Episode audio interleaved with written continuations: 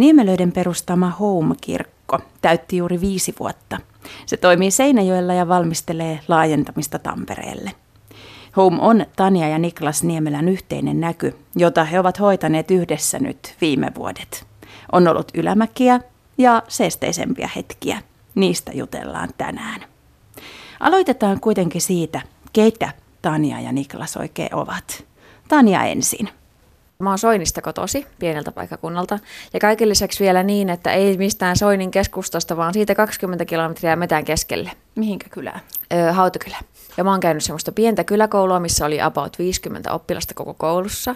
Ja siellä oli ykkös, kakkoset yhdessä ja kolmos, neloset yhdessä ja vitoskuutoset yhdessä. Ja se oli semmoinen pieni tuota, koulu. Ja sitten mun lapsuus on siitä vähän erikoinen, että mulla on ollut isä, joka on ollut koti-isänä mun kanssa. Mun äiti on ollut töissä, mutta isä on ollut mun kanssa sitten siellä kotona ja se on mua niin kasvattanut ja opastanut. Ja, ja isä opetti mulle laittaa ruokaa ja sen kanssa me käveltiin metsässä. Se oli semmoinen luontoharrastaja tai on mun isä luontoharrastaja. Ja, ja se on värittänyt aika paljon myös sitä, että kuka musta on tullut sitten hmm. niin kuin vanhempana. Kuka susta sitten tuli? No musta on tullut aika sellainen... Öö, oman tieni kulkija. Näin mun vanhemmat monesti niin kuin sanoo, että Tania on semmoinen oman tiensä kulkija, että, että menee niin kuin omia teitä ja ei monesti kysele hirveästi mielipiteitä, vaan menee sinne, mihin niin kuin oma tie vie. Ja sitten myös, myöskin jollain lailla vähän semmoinen niin kuin vahva, että sitten kun isä kovasti niin kuin opetti, että, että niin kuin tytön pitää pitää puoliansa ja näin, niin sellainen aika niin kuin rohkea ja vahva tämmöiseksi monesti ainakin kuvaillaan. Oliko sun lapsuus uskonnollinen? Hmm, Jollain lailla joo, koska se on maalaispitäjä se Soini, niin musta tuntuu, että siellä on kaikki sellaisia niin kuin kirkossa kävijöitä ainakin silloin tällöin. Mutta se oli siis luterilainen, eikä myöskään sellainen ehkä mitä perinteisesti ajatellaan niin kuin tällainen uskovainen koti, missä olisi kauheasti opetettu vaikka jotakin usko, usko, uskonnollisia arvoja tai aatteita, että ei sellainen kuitenkaan. Niklas Niemelä, kuka sä olet? No mä oon taas sitten tota, syntynyt Kauhajoella – mutta mä en oikeastaan muista siitä hirveästi siitä ajasta kyllä mitään, että mä olen varmaan neljä, neljä vuotta, kun me ollaan muutettu sitten Nurmoon. Ja meillä on aika iso perhe, että meitä on kuusi lasta ja mä oon toiseksi vanhi. Oliko sulla uskovainen koti? No joo, mulla, mulla on, että tota, ennen, ennen Homein perustamista niin mä kerkisin olla niin kuin neljännen polven helluntailainen. No minkälainen sä olit esimerkiksi murkkuna ja teininä? Todella vaikea. Mulla on aina jotenkin niin ollut semmoinen, niin semmoinen hyväksynnän, mitä nyt varmasti kaiken ikäisillä on, niin semmoinen hyväksynnän tarve. Ja sitten mä oon kokenut aina olevani niin johtaja niin kuin missä tahansa kaveriporukassa tai, tai koulussa. Sitten jotenkin ne vielä kaksi niin kuin yhdistää, niin se on aika, aika huono yhtälö, kun järkeä ei ole hirveästi päässä ja sitten pitää hirveästi näyttää, että miten tota, semmoinen ajatus, että mitenkä elämää eletään, niin sitä niin kuin kyllä kyseenalaisten kovastikin, että toki ehkä niin kuin aina se usko on niin kuin ollut varma, mutta sitten vaikkapa niin kuin minkälainen kuva mulla oli Jumalasta, niin se oli niin kuin ihan hirveä, joka niin kuin taas sitten mä koen, että, että se niin kuin ajoi mut niin kuin sitten siihen, että, että mä niin kuin ajattelin, että okei, musta ei ole niin kuin tähän niin kuin uskovaisen elämään, koska mä luulin, että se on niin kuin sääntöjä ja niin kuin, että se on niin kuin, tavallaan semmoista niin kuin uskontoa niin kuin ylipäätään niin sitä mä niin kyseenalaistin kyllä suuresti, että, että ja sen kyllä niin huomasikin siitä, että silloin kun me ollaan tavattu, niin todella paljon käytin päihteitä ja, ja muut, muutenkin meni todella ko- kovaa. Että kuvailisin Niklasta näin niin kuin ikään kuin ulkopuolelta, että se oli vähän semmoista kahtiajakoista. Mm. Että mun mielestä Niklaksella oli tosi vahvat mielipiteet, kuinka asioiden pitäisi mennä, mutta sitten se itse tuli siihen tulokseen, että musta ei ole tähän, joten mm. mä en toteuta tätä. Että justiin vaikka tietyt käsitykset seurustelusta, niistä rajoista, mitä siihen kuuluu, ja sitten just niin kuin elämäntavasta ja tämmöisistä parisuhteen rooleista ja tämmöisistä. Ne oli perinteiset, mutta sitten kuitenkin se elämä oli silloin nuorella vähän niin kuin hukassa. Mm. Niin miten se tilanne siitä niin kuin meni eteenpäin? Me alettiin seurustelemaan tosiaan tosi tiiviisti ja oltiin, se ensimmäiset vuodet oli aika sellaista niin sekavaa, että meillä otettiin tosi kovasti yhteen ja me riideltiin ja tapeltiin ja kai, myöskin muutettiin avoliittoon, mikä oli niin kuin Niklaksen mielestä ristiriitasta sen arvojen kanssa, koska Niklas oli silloin sitä mieltä, että se ei kuulu niin kuin hmm. ikään kuin uskovaiselle, mutta silti me tehtiin niin. Kolmannella treffeillä muutettiin yhteen. Joo. Eli ettei edes kauhean kauan niin Ei todella. Me olemme odotellut. pari Mm. viikkoa tunnettu. Joo. Toisin sanoen Niklas muutti mun kämppää. No se on Mm. totta. Ja tuota, sitten me siellä oltiin ja harjoiteltiin elämää 16-vuotiaana ja 18-vuotiaana, ja siitä ei tullut hirveästi mitään, että se oli riitelyä ja tappelemista, ja sitten kuitenkin, ja tuota, se meni sitten niin, että mehän sitten erottiin hetkeksi aikaa muutaman jonkun ajan kuluttua. Mm. Ja sitten me oltiin vähän aikaa erossa ja sitten molemmat, mäkin oli sitä mieltä, että ei vitsi, että kyllä nyt oli huonompi homma. Ja sä olit Mm. ajatellut ilmeisesti samaa. Kyllä. No me oltiin erossa sun kahden viikon Israelin reissu. Niin, mutta se oli nuorena pitkä aika. ja siinä ajassa mulla ainakin selvisi, että no voi vitsi, se oli huono idea. Ja sitten kun mä Mm. tulin sieltä, sä palasit, kysyt, että palataanko yhteen, ja palattiin. Mm. Ja sitten aika pian sen jälkeen, en muista nyt kuinka monta kuukautta, mutta sittenhän me, meille tuli tämä, että me oltiin yh- yhteen kavereiden kanssa mökillä. Ja tuota, siellä alettiin puhumaan sitten uskon asioista. Ja tuota, niin siitä, että mihin joutuu sitten, kun kuolee ja tällaisista. Ja sitten mulle tuli ihan kauhea paniikki siitä, että mitä jos mä joudun helvettiin, jos mä kuolen. Ja sitten se mökkireissun päätteeksi sitten me keskusteltiin tämä keskustelu, että mitä jos mä nyt niin kuin tulisi uskoa. Ja sitten, sitten aloitettiin uusi elämä. Ei niin välttämättä niin hyvältä pohjalta, mutta niin se meni. Palataan siihen, kun Tanja sä olit 18, Niklas 20, niinkö? Joo. kun teillä oli häät, menitte Kyllä, naimisiin. 2010. Niin, mitä tota unelmia teillä oli? No sekin on semmoinen niin kuin jännä, että, että kyllä niin kuin molemmat, mutta varsinkin itse, niin on aina niin kuin unelmoinut tosi suuria. Että mä en ole niin kuin ikinä niin kuin nähnyt itseäni tavallaan, niin kuin, niin kuin tavallaan semmoista niin kuin tavallista elämää elämässä. Että aina niin kuin tosi suuria ja aina ajatellut niin, että mun tehtävä on muuttaa jollakin tavalla maailmaa. Ja kyllä se niin kuin sitten myöskin siinä vaiheessa, kun me mentiin naimisiin, niin se kyllä niin kuin liittyy heti voimakkaasti siihen, että niin kuin tätä kautta muuttaa maailmaa. Se oli niin kuin heti siinä vaiheessa sitten, toki kun oli tämä automatka, mutta sitten ennen kaikkea kun mentiin naimisiin ja oltiin jo niin kuin lähdetty niin kuin valmistautumaan siihen, että no mitä me nyt tehdään meidän elämälle. Unelmoiko sä, Tanja samoja unelmia kuin Niklas vai mitä Joo. sä ajattelit? Osittain, siis ikinähän mä en ole haaveillut mikään pastori olevan, en mä edes tiennyt semmoisia ole, olemassa, olemassakaan. Ja pappi Soinissa oli aina mies ja 5-60, niin ei mikään tuota samaistuttava kohde siinä mielessä itselle.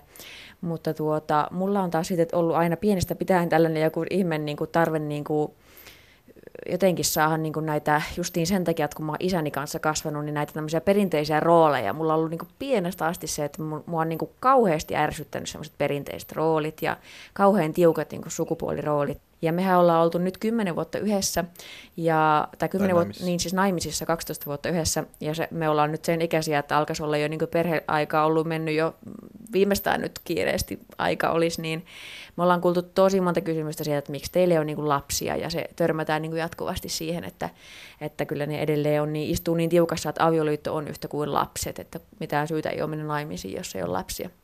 Mutta sitten kun se seurakuntakuvio alkoi siitä niin kuin selkiytyä, että se, semmoista niin kuin unelmaa alettiin kantamaan, niin kyllä se mulla on ollut vielä enemmän sellainen jotenkin sellaisten niin kuin perinteisten arvojen uudelleen järjestelemistä.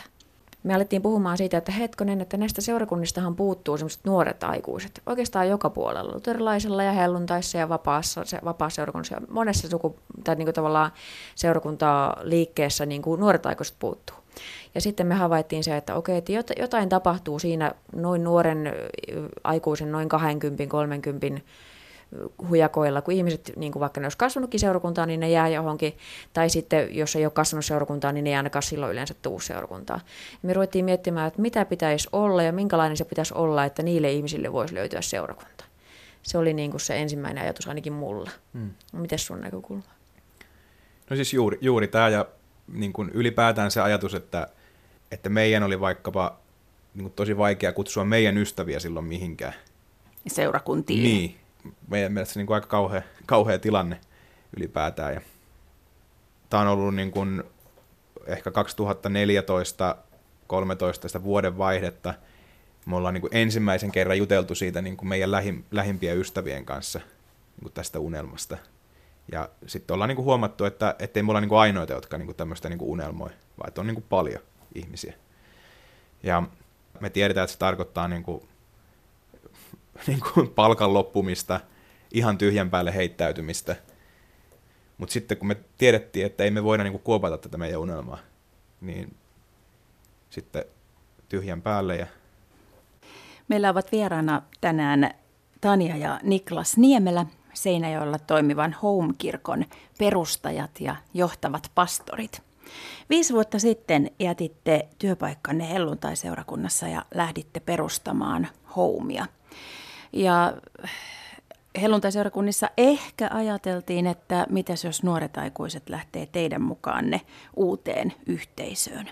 Mikäs teitä itseä uuden aloittamisessa pelotti? Siinä pelotti justiin se sellainen yhteisön ö, hylkääminen ja sellainen... Eli vanhan yhteisön Mm. hylkääminen. Mm. ja sellainen ihmisten reaktio, mitkä sitten itse asiassa kyllä toteutukin sillä tavalla, että kyllähän sitä sitten niin kuin tuli sitä vastustusta, mitä olin niin kuin perännyt, mutta kyllä sitä, mä veikkaan, että me pelättiin enemmän sitä kuin sitä taloudellista menetystä, koska mm. nuoret nyt on oppinut siihen varsinkin 90-luvun, 80-luvun lapset, että kyllä tästä elämästä selviää, että mm. ei se ihan realistinen pelko se ollut se, että saako syötyä. Mm. No vaikeuttiko se, näkyykö se arkielämässä jotenkin? Joo, kyllä se itse asiassa näkyy sillä tavalla, että aika paljonhan sitten, to, totuushan oli se, että niin sieltä ei lähtenyt ne nuoret pois, eli sieltä lähti ihan joitain Meidän parhaat ystävät. yksilöitä, niin. Mutta se tarkoitti myöskin se, että suuri osa niistä ystävistä jäi sinne. Ja meille tuli aika pitkäksi aikaa sitten tämmöinen välirikko tosi moniin ystäviin, että se näkyy sitten hetken aikaa aikamoisena semmoisena yksinäisyytenä meidän mm. elämässä, että koettiin sitä, että oi vitsi, että kaikki ikään kuin hylkää, vaikka eihän se näin mene, mutta se tuntuu niin kuin siinä mm. hetkessä siinä niin kuin itsestä siltä. Pistikö se epäilemään? Et jos, No. jos, jos, jos sä niin kuin Tanja sanot, että jäitte niin kuin vähän yksin, Mm. mm. niin, niin tuliko koskaan, että, että niin kuin, voi että kun me tehtiin tämä? Kyllä tuli. Niin toisaalta se taas niin kuin innosti, että Niin se riippuu just, että kummalta kysytään. niin se riippuu ehkä tässä kohtaa. No Tanja, nyt pitää jakaa puheenvuorot Joo, siis. kyllä. No kyllä mulle tuli ainakin, että justi ehkä Niklas on sellainen niin suuruuden hullumpi, että se tavallaan löi vaan vettä myllyä, että nyt tehdään näin. Mutta sitten taas mulle tuli niinku sellainen, että, että tavallaan, että mitä jos tämä olikin virhe, että mitä jos, tää, mitä jos, mitä jos ei olisi tehty tätä ja voi- voisiko olla niinku paremmin asiat ja voisiko välit olla parempia tiettyihin ihmisiin ja näin. Mutta kyllä niitä mä luulen, että ajatuksia oli molempiin suuntiin itselläkin. Mm. Sano sä nyt. Niklas. Niin, no siis kyllähän se oli niinku todella raskasta, koska niinku meidän parhaat, parhaita ystäviä, mun sukulaisia, niinku, niinku ihan selkeästi niinku laittoi välit poikki. Niinku, ja ei me oltaisi haluttu, mutta minkä siinä, minkä siinä teet. Niin totta kai se niinku tuntui todella pahalta ja sen niinku käsitteleminen, niin mutta että totta kai se niin oli, oli nihkeetä, mutta sitten samaan aikaan myös niin kuin, se oli innostavaa, koska siinä huomasi sen, että, että sitten kun tämä tuli julki, niin huomasi esimerkiksi sen, että kun me oikeasti päästiin sitä tuomaan niin kuin niitä meidän ajatuksia, että, että me halutaan niin kuin muuttaa niin kuin ihmisten kuvaa Jumalasta tietynlaiseksi, seurakunnasta tietynlaiseksi, ja kun me saatiin alkaa niitä ajatuksia kertomaan, niin me muun muassa huomattiin se, että, että ne, jotka meitä vastusti, oli niin kuin uskonnollisia ihmisiä, mutta taas sitten ei-uskonnolliset ihmiset innostu niin kuin siitä meidän niin kuin asiasta, mitä me ylipäätään niin kuin oltiin alussa niin kuin haluttukin lähteä. Ei-uskonnollisten ihmisten vastaanotto oli niin kuin todella mahtava, mikä taas sitten niin kuin innostui, että tämän takia me tätä tehdäänkin, että me saataisiin muuttaa niin kuin ihmisten kuva tästä hommasta. No riittikö se Tanja sitten esimerkiksi, että niin kuin karkottamaan sitä yksinäisyyden tunnetta tai jotain, että ei-uskonnolliset ihmiset sanoo, että vau, mahtavaa.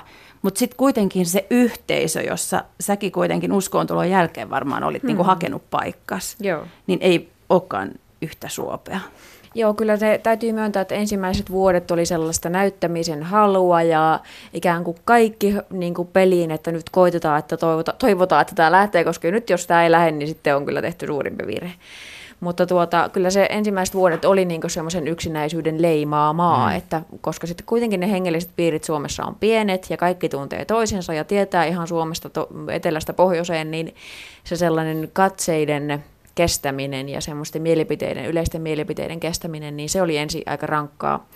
Ja tuota, sitä on niinku myöskin turhaa kieltää, etteikö se olisi ollut niinku ensin ö, aika yksinäistä ja kovaa. Se on totta. Mutta sitten kuitenkin se uusi yhteisö syntyi. Eli nythän sitä ei enää kaipaa sitä vanhaa yhteisöä tai niitä vanhoja ystäviä välttämättä niinkään, koska sitten fakta on se, että elämä menee eteenpäin, sitten alkaa pyöriä muiden ihmisten kanssa. Ja mm. nyt on tutustuttu siis, voi sanoa, no ehkä voi sanoa, että satoihin ihmisiin, ketä ei olisi ikinä muuten tutustunut. Mm. Että ne on tullut osaksi meidän yhteisöä nyt täällä sitten. No hei, teillä on kuitenkin molemmilla tällä hetkellä tittelinä pastori, mm. niin... Äh, eihän se pastorin asema on seurakunta miten läheinen tahansa, niin ei, ei se ole, vai onko se sama kuin kenen tahansa seurakuntalaisen? Onko se tavallaan, mitä mä haen, niin se, se uuden yhteisön ystävyys, mm. onko se Tanja oikeata ystävyyttä vai onko se niinku ystävyyttä pastorin kanssa? Joo, mm. joo, ymmärrän mitä sä tarkoitat. Mm. No se on kyllä vähän sekä että. Tämä fakta on kyllä, turhasta on kieltää, etteikö sitä niin kuin olisi ihmisillä odotuksia – ja sitten myöskin se, että itsellä ehkä ensi alkuun varsinkin, kun oli mitä nuorempi on, niin sitä enemmän oli sellainen tunne, että pitää varmaan olla tietynlainen. Ja varsinkin minä naisena, jolla oli kova tarve niin kuin esi- e- muuttaa sitä kuvaa, että en ole pastorin vaimo, vaan olen pastori, mm. niin sitä suuremmat ne paineet on, että nyt täytyy olla niin kuin tosi niin kuin, tuota, vahva ja sellainen, että tuota, jotenkin, niin sitten sen roolin taakse oli helppo niin kuin ehkä alkuun mennä. Mutta kyllä sitä on nykyään sitä jotenkin itse kokee, että ei sitä kun näkee vaikka jonkun ihmisen, niin sitä ajattele heti, että ai niin, minä olen nyt tämän ihmisen pastori, että täytyy nyt muistaa niin ottaa tämä rooli päälle, kun tämä ihmisen näen. Hmm. No onko se samaa mieltä? Oliko, oliko se, tuliko sieltä ystävyyttä hmm. tai ystäviä? No joo, kyllä niin kuin jotenkin tätä ei niin oikein voisi ajatella, että tämä on meidän työ, vaan tämä on niin kuin, en tiedä onko se kovin niin kuin terve, tervettä, mutta silleen niin kuin koko elämä, että lähes, lähes kaikki meidän niin kuin, parhaat ystävät on rakentamassa tätä meidän kanssa. Ja monet näistä ystävyyksistä on syntynyt niin kuin, tämän myötä. Että kyllä tässä niin kuin, enempi on semmoinen, mistä me paljon puhutaankin, mikä jo seurakunnan nimikin kertoo, että me halutaan olla koti ja perhe. Niin totta kai se, niin kuin, se on semmoista lämmintä ystävyyttä, mutta myös sitten samaan aikaan niin kuin, siinä mielessä semmoista niin kuin, kodin ajatusta, että, että me koetaan niin kuin, ehkä enemmänkin niin kuin, olevamme niin kuin, isä ja äiti niin tuossa yhteisössä, kuin sitten niin kuin jotkut johtajat jossain niin kuin kaukana. Hmm. Että, mutta onhan totta kai se niin kuin roolitus on niin kuin selkeä, että... Niin onko kuitenkin niin, että pastorin sana painaa joskus vähän enemmän kuin jonkun muun? Kyllä. Kyllä, se siinä yhteisössä painaa ihan Kyllä. selvästikin. Mm. Tuossa oli puheena ne, että mikä pelottaa, se, että jää tyhjän päälle ja näin. Pelottaako koskaan vastuu muista ihmisistä? Kyllä. Kyllä. Että toki niin kuin ylipäätään se niin kuin hengellinen vastuu niin kuin on, on todella suuri ja ylipäätään johtajan vastuu ja tietyssä mielessä niin kuin nykyään sitten kun on myös niin kuin henkilökuntaa, niin onhan se niin kuin kaikella tavalla niin kuin, niin kuin todella suuri vastuu ja, ja nyt sitten jo niin kuin kahdessa kaupungissa ja kun meillä on nimenomaan, että meillä ei ole kahta seurakuntaa, vaan meillä on yksi seurakunta, joka kokoontuu kahdessa kaupungissa, niin onhan se niin kuin kaikilla ehkä osa-alueilla niin kuin iso vastuu, ja se hirvittää. Entäs Tanja? Joo, kyllä. Ja sitten justiin se semmoinen ihmisten niin kuin, ö, silmitön luottamus, hmm. niin siitä tulee, että oho, että muhunko te niin kuin luotatte, että mä oon ihan samanlainen ihminen kuin jokainen meistä täällä, että yhtä niin kuin epäonnistuvainen ja semmoinen, että – ei sitten kuitenkaan ole kenenkään yläpuolella, vaikka toiset luottaa niin silmittömästi. Miten sä käsittelet sen pelon? Mm, siinä kohtaa ehkä, mullahan tuli itselle se tilanne, että mä sairastuin sitten tämän, tämän kaiken keskellä vielä masennuksen ja paniikkihäiriöön vuonna 2015, ei 15, kun 18. 18, niin. Eli kirkko oli jo. Joo, mm. kirkko oli jo pitkään, mutta mä tein itse kahta työtä. Mulla oli Niklaksen vanhempien kanssa tuo lastensuojeluyritys. Ja sitten oli tämä seurakunta, ja sitten kun oli kaksi tämmöistä startup-yritystä, niin se oli vaan niin kuin yksinkertaisesti määrällisesti liikaa. Siinä mun sairastumisen yhteydessä mä niin kuin tajusin sen, että joko mun on vedettävä nyt totaalinen maski päälle, tai sitten mun pitää kertoa ihan kaikille, missä mennään. Ja sitten mä, mut oli niin kuin, tai jotenkin mulla meni niin pahaksi se oireilu, kun mulle tuli sitten vaikea-asteinen masennustila myöskin silloin 2018. Että silloin ei ole hirveästi niin kuin vaihtoehtoja, vaan sitten oli vaan pakko sanoa, että tiedättekö, että nyt mun pönttö niin kuin leviää niin se laskee sitä painetta sitten. Mm. Että ne ihmiset jotenkin tajuavat, että okei, vaikka me luotetaan tuohon ja seurataan tuohon, niin silläkin on vaikeaa. Mm. Mm. Niin ja ihmiset on niin kuin sanottanut sitä, että, että syy miksi ne luottaa meihin niin paljon on se, että kun me ollaan alusta asti päätetty, että me niin kuin ollaan niin kuin todella avoimia. Että me ollaan niin kuin esimerkiksi pidetty niin kuin yksi tämmöinen niin kuin saarna kautta opetus niin kuin liittyen ihmissuhteisiin, jossa me ollaan kerrottu, että, että joo, että me kolmansilla treffeillä muutettiin yhteen ja niin kuin, niin kuin me ollaan tosi niin kuin läpinäkyviä meidän elämän kanssa ja ennen kaikkea sen kanssa, että kuinka me tehdään niin kuin jatkuvasti virheitä ja niin kuin, yritetään niin kuin, tavallaan sitä semmoista niin kuin täydellisyyden kuvaa niin kuin, koko ajan romuttaa, koska se ei mitenkään päin pidä paikkaansa, niin kyllä se on niin kuin, laskenut tosi paljon niin kuin, myöskin itseltä niitä paineita ja, ja toisaalta se on myöskin lisännyt sitä luottamusta, mikä on jännä reaktio, kun uskaltaa olla rehellinen ja aito, niin vaikka sitä luulisi, että jos mä kerron mun virheet, niin se jotenkin romuttuu, mutta kyllä me ollaan huomattu ihan niin päinvastoin, että me ei niin hirveästi anneta vastauksia, vaan ehkä enemmänkin herätetään niin ajattelua ja jotenkin itsellekin särähtää aina, jos joku vaikkapa saarnaa, että näin se on ja uskot tai käy hu- huonosti, niin että kyllä se on niin enempi, että ainut mistä me ollaan varmoja, niin on se, että Jumala rakastaa jokasta. Ja siinä me vähän niin kuin, se on ainut asia, mistä me osataan olla varmoja. Ja... No, mitä jos te kyllästytte joskus omaan hmm. seurakuntaan? Kyllä sitten jotenkin toivoisi, että se homma voisi niin kuin jatkua, että ei mm. mitenkään semmoinen, tai jotenkin toivoisi, että siinä olisi niin kuin jotakin järkeä siinä perinnössä, mitä tässä on niin kuin rakennettu, että, että sitten joku muu voisi niin kuin viedä sitä eteenpäin. Että. Mm. Toki niin kuin tietyssä mielessä myös niin kuin, niin kuin rakennetaankin siihen suuntaan, että niin kuin paljon nostetaan niin kuin muita, ja että esimerkiksi on paljon seurakuntia, jossa ainoastaan johtavat pastorit saarnaa, mutta me annetaan niin kuin paljon niin kuin muiden, muidenkin puhua. Ja niin kuin yritetään niin kuin nostaa ja muutenkin niin kuin jakaa sitä johtajuutta ja valtuutta, että, että vaikka sitten, että jos me oltaisiin molemmat burnoutissa, niin että hommat ei niin kuin tyssähtäisi siihen, vaan, vaan että, ja ollaankin testailtu aina kun ollaan lomalla, niin se on, niin kuin, se on ollut ehkä al- alkuun se vähän särähti korvaan, mutta se on ollut niin kuin paras kommentti, kun joku sanoi, että, että oli paras sunnuntai koskaan, kun olitte pois. Mutta niin kuin tietyssä mielessä se on, ollut, se on ollut hyvä palaute. Että. No näettekö te, että se voisi olla mahdollista, että, että tämä ei enää riitäkään tai olekaan teidän, teidän juttu? Loppuelämäksi? Mm. No kyllä sitä on sen verran jotakin elämässä oppinut, että sitä ei voi kyllä yhtään mitään sanoa etukäteen. Että, niin kuin tämä oma sairastuminen itselle, niin sitä ei voi ennustaa kerta kaikkiaan vuotta pidemmälle, että mm. Mitä tässä tulee vastaan. Mm. Varmaksi ei voi sanoa, mutta sitten taas toisaalta niin kuin se visio ja unelma on, että, että tämä niin kuin – että home-seurakunta löytyisi, en osaa sanoa niin kuin monen kuin vuoden päästä, mutta että löytyisi niin kuin jokaisesta yliopistokaupungista, kasvukeskuksesta. Ja kyllä se niin kuin sen tiedostaa, että, että se on semmoinen työmaa, että ei siihen niin kuin välttämättä edes niin kuin meidän elinikä riitä. Onko teidän unelmat siis seurakunnan unelmia tai seurakuntaunelmia vai onko Tanja sulla Tanjan unelmat? Kyllä sitä niin kuin henkilökohtaisiakin on, mutta ne on tietysti molemmilla meillä varmaan aika paljon sellaisia, mitä me nähdään, että me voidaan toteuttaa tämän seurakunnan kautta.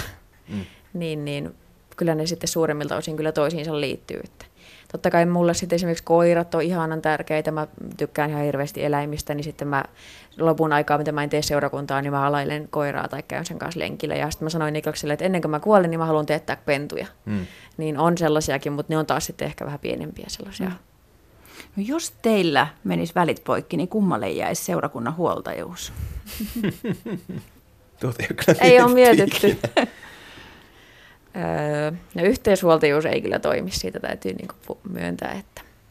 Ehkä niinku, tällä hetkellä, siis toki sitä on niinku tässä niinku, hurskastelemaan niinku helppo ruveta, mutta jotenkin semmoinen, että miksi mä just uskon meidän juttuun, on se, ja tähän koko homeen, on se, mm. että me yhdessä pariskuntana johdetaan tätä. Josta olisi vain miehen johtama, sitä puuttuisi todella paljon. Josta olisi vain naisen johtama, sitä puuttuisi mun mielestä todella paljon.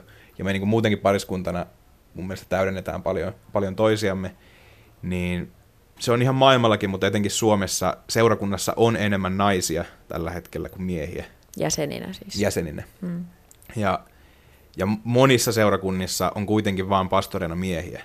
Niin kyllä jotenkin tämä jäisi tosi laihaksi vaan niin kuin toisen johtamana. Että ehkä sitä enemmän sitten haluaisi antaa jollekin toiselle pariskunnalle. Niin, se on muuten hyvä pointti. Sen, että jotenkin, jos vaikkapa nyt täytyisi ajatella, että itse pitäisi jatkaa yksin, niin mun mielestä mä varastaisin niin kuin tosi monelta niin kuin sen parhaan niin kuin kokemuksen seurakunnasta.